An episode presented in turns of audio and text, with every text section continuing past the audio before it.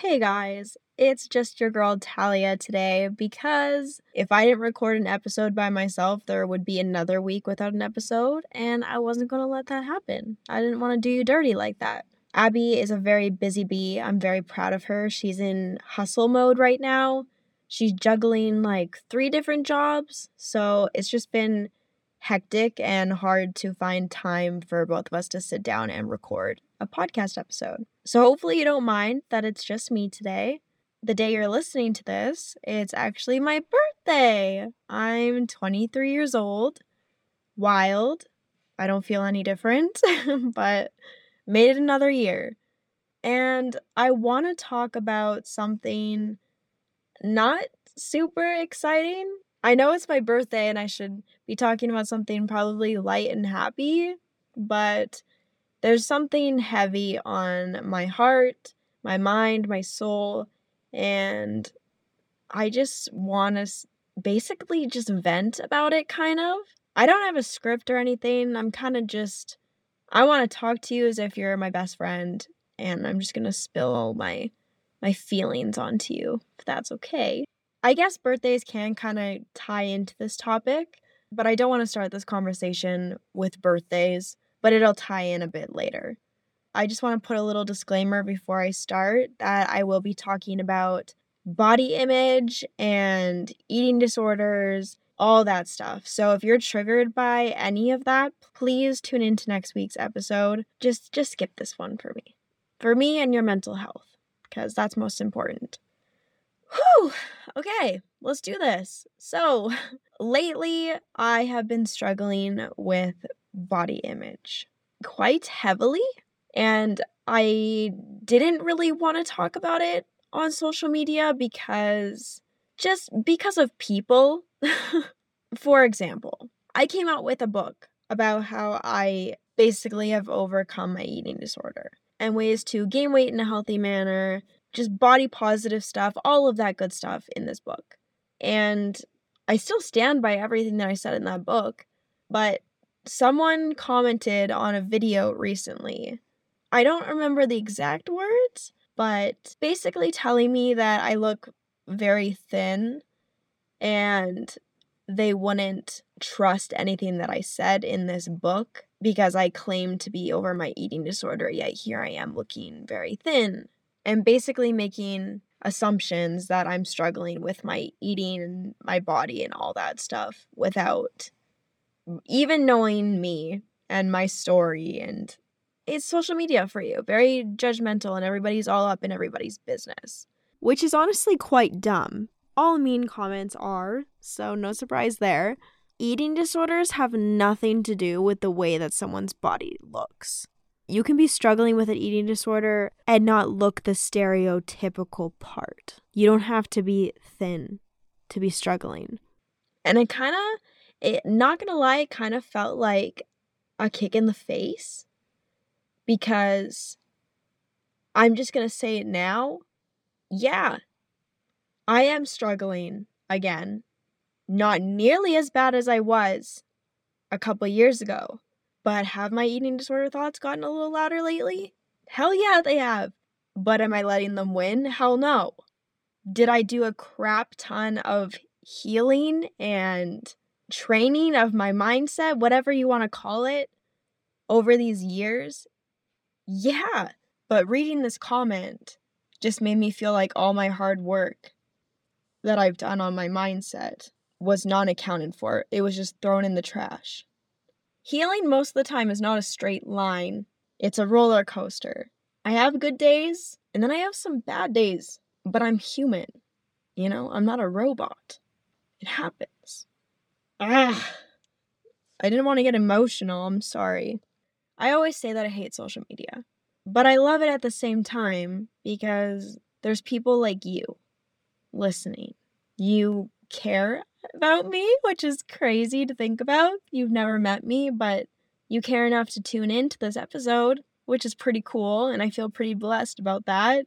Some of you you care enough to comment something super sweet on my posts like that, means the world, and that's what keeps me doing this. The DMs that I get saying that my posts have helped, my YouTube videos have helped them through rough times. Like, that is what keeps me here. But it's hard because people feel entitled to have an opinion on how other people's bodies look and what other people decide to do with their bodies. I don't understand that at all. The, it's not your life, so why does it matter? You know? There are far more important and useful ways to use your time, you know, than giving your two cents on what other people look like or what they're doing with their lives. But my face and my body is always on camera. And that can be really hard because you look back at footage and you can easily you can fall into the trap of nitpicking at yourself and it's awful. And that's what led me to get a stupid nose job, which I regret and I've talked about. I'm all over the place here, but the reason I didn't want to talk about this on social media is because as soon as you put something out there, if it gets in the wrong hands, those people like to use it against you, which is very messed up. Like, that's not very human. But what I mean by that is, for example, if I'm insecure about, I don't know, my ears, and then I come out and I say that, people that don't like me very much will start to make fun of my ears. Not because they thought about it before or they noticed before how my ears looked, but just simply because they know it'll hurt me because I don't like my ears, you know? So I didn't want to talk about this and then have people staring at my body and the way my body looks. Just like people do with my nose now. Because I'm a lot more than my nose, I'm a lot more than my body. And so are you. But I also know that a lot of people do struggle with this as well, and often alone. So, as much as I didn't want to talk about this, I'm doing it for the people that feel like they're alone right now.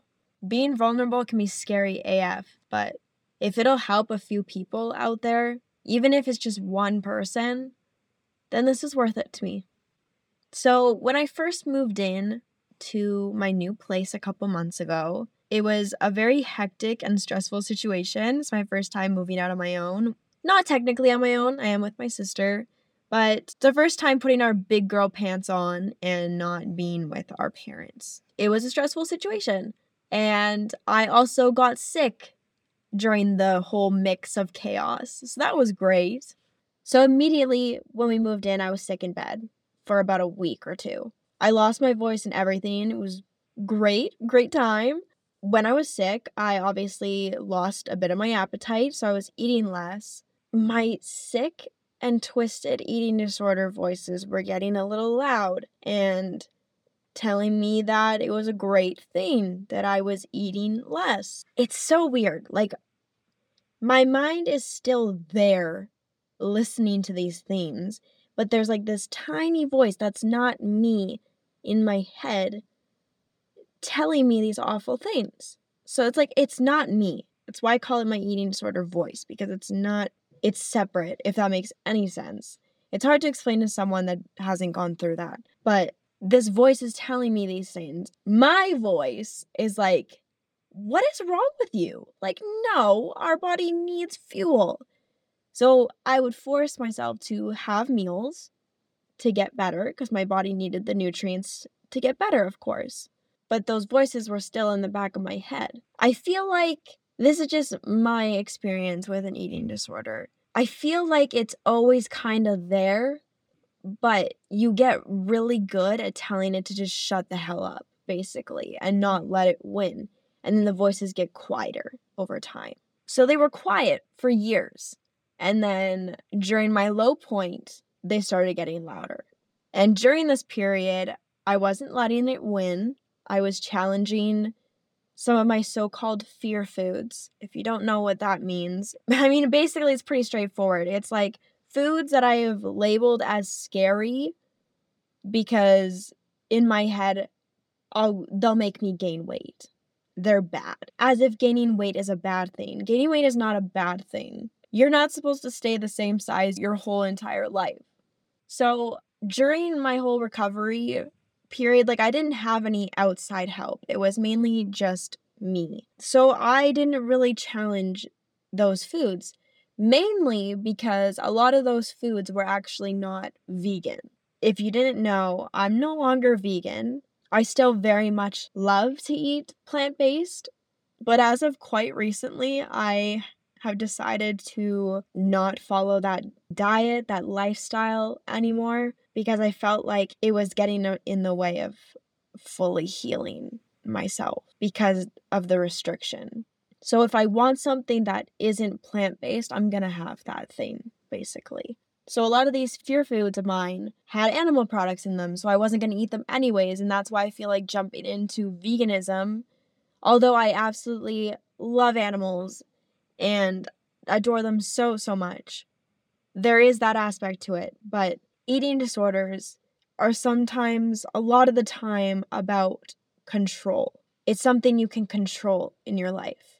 It's kind of twisted because you're not really in control because actually your eating disorder is in control, making you think that you are, in fact, in control. Because if you truly were, you tell your eating disorder to get the F out of here and treat your body the way it deserves to be treated. So it, it's messed up, but I felt like going into veganism straight out of my really bad eating disorder days was a way to still have a bit of that that sense of control because I'm controlling that I just eat these things. You know what I mean? So there were things like saltine crackers on the list and tomato soup with milk.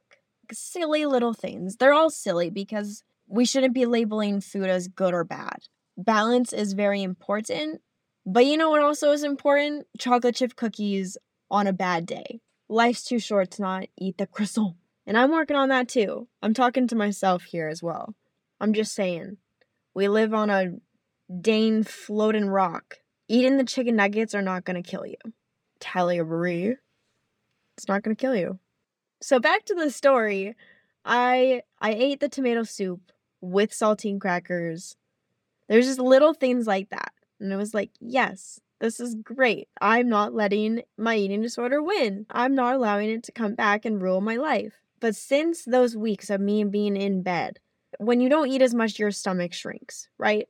So my stomach started to shrink and I wasn't eating as much even when I was feeling better because I wasn't that hungry. So naturally, I was eating less food. And with the stress on top of everything, with moving out and all of that, I wasn't taking proper care of my body. Naturally, I lost quite a bit of weight. And I didn't realize how much weight until quite recently because I don't own a scale. I have a love hate relationship with scales. I don't get on them to take part in my disordered behavior. I really just use them to make sure that I'm in line because when I first started recovering, I was really, really excited the closer I got to my goal weight. And that was higher. It was gaining weight. I don't want to say the numbers because I don't want to trigger people, actually. We're not gonna we're not gonna talk about numbers. But I asked my mom to bring over her scale because I felt that I was getting quite thin because I was starting to get very insecure about my legs. I felt like my legs were looking quite thin. So I asked my mom to bring over a scale. She brought over the scale and I weighed myself the next morning and I was quite shocked and disappointed. It's quite clear without me even saying I'm I'm underweight right now. I've always been on the thinner side my whole life and I have to really really focus on eating and all of that and fitness to really boost my weight up. Like when I was at my goal weight, I was lifting weights and all that stuff. But because I haven't been weight training and I haven't been eating enough, I'm I'm too underweight. And that scares me. So right now I'm at this place where I want to gain weight, but my eating disorder is like, no. No, we're not doing that. But I look in the mirror I'm like, yes, we are because I don't like what I'm seeing. So I, I'm battling myself right now not a good time. And it's hard when my job requires me to be in front of the camera because I've started to get more into fashion again recently, the fashion content and filming reels and such. You best believe I'm looking at my body and I'm thinking, I look really thin and people are going to start to speak up about it. And sure enough, they have. I've gotten a few DMs and it makes me sad. It's so crazy to me that other people pick up on this. My friends and family around me, they tell me I look thin, but they they also say that I don't look unwell. And so the fact that other people are picking up on it when like people around me didn't even really pick up on that, it's just crazy.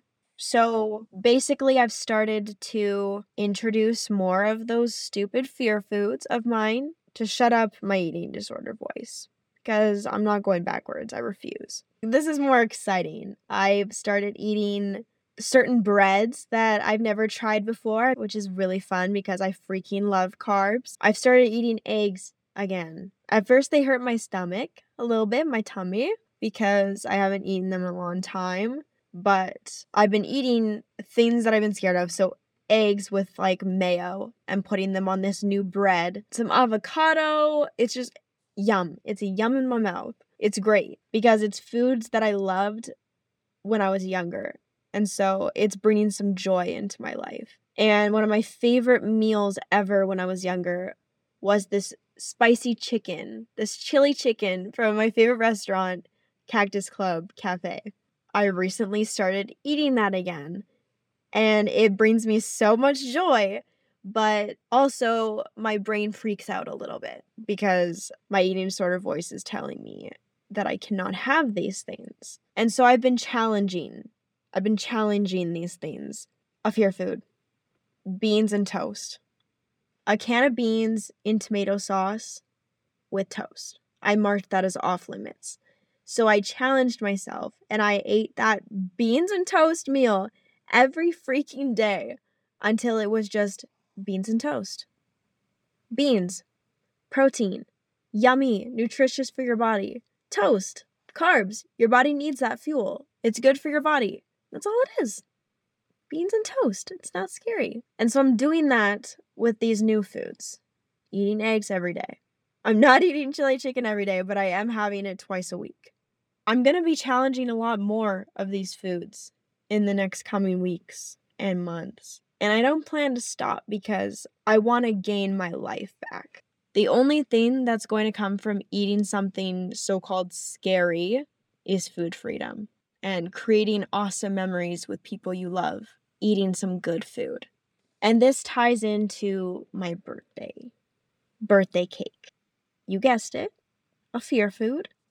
I also don't want to force myself to eat things that I genuinely do not want. But I'm tying it in here because it's my birthday. Although I genuinely do not want cake, you might not believe me, that's fine.